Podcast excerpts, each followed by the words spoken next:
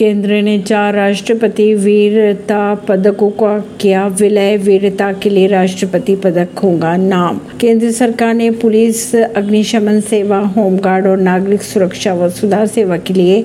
अब तक दिए जाने वाले अलग अलग राष्ट्रपति वीरता पदकों को